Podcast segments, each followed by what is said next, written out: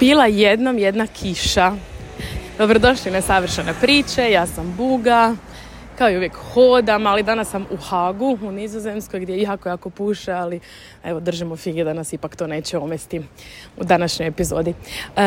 Danas, znači kad sam izašla danas van iz hotela, idem na satove pjevanja ovdje i krenula sam hodati prema svojoj profesorici i počela je kiša. Ali znate ona kišica koja je onako, ni ne primijetiš ju da pada.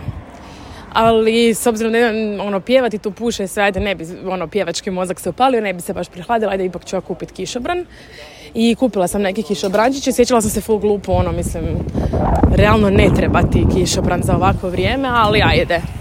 Ali realno imam ja nešto hoda, jedno 20 minuta. I kad sam došla pred zgradu i pogledala u svoj kišobran, spustila ga, naravno da je bio natopljen tim malim, bezazlenim kapljicama. I pomislim si, vidiš, to su one stvari što kažemo, ma dobro, samo jedan. Ili kao, ma joj, dobro, pa ja ću uzeti plastičnu vrećicu u dućanu, pa to ne znači sad puno, ne, jer samo ja jedna uzimam tu jednu plastičnu vrećicu. Ili, pa dobro, bilo što tako kažemo. Ili pa dobro, neću ići glasat, šta je moj jedan glas. Ili za sebe, kao, pa dobro, danas ću preskočiti, danas neću krenuti u to što želim krenuti, pa to je samo jedan dan još. Ili još gore obrnuto, pa šta sam ja jedna koja može nešto promijeniti, ili tko sam ja jedna da nešto pokrenem. Ali ta jedna kapljica, tak jedna po jedna, pa dođeš na svoju destinaciju potpuno mokar i moguće i prehlađen. I to mi je bilo, danas je baš moja Barbara, o kojoj toliko puno pričam, podijelila na svom storiju da je odlučila ovaj mjesec svaki dan pisati tekstove i da je inspirirana time što ja već mjesecima svaki dan pišem. I to je ta jedna mala odluka koja moja mala odluka koja još sad ću ja ljudima to, šta ću ja sad s tim radit. Jedan po jedan post smo već prešli 200 dana postova i ta moja jedna odluka, jedan po jedan post, i ko zna koji je taj bio jedan post koji je kod nje prevagnuo da je rekla, pa gle, ako može ona, onda mogu i ja. Ili ako može ona, ajde da probam i ja. To su sve te, ne znam, jednostavno mi je to baš to sa kišom, i kad sam pomislila onak, kak sam mislila, ba dobro, ta kišica je bezazlena, nije ona koju osjećaš odmah kad izađeš van, nego onak izađeš van i ni ne osjećaš ju da je tu.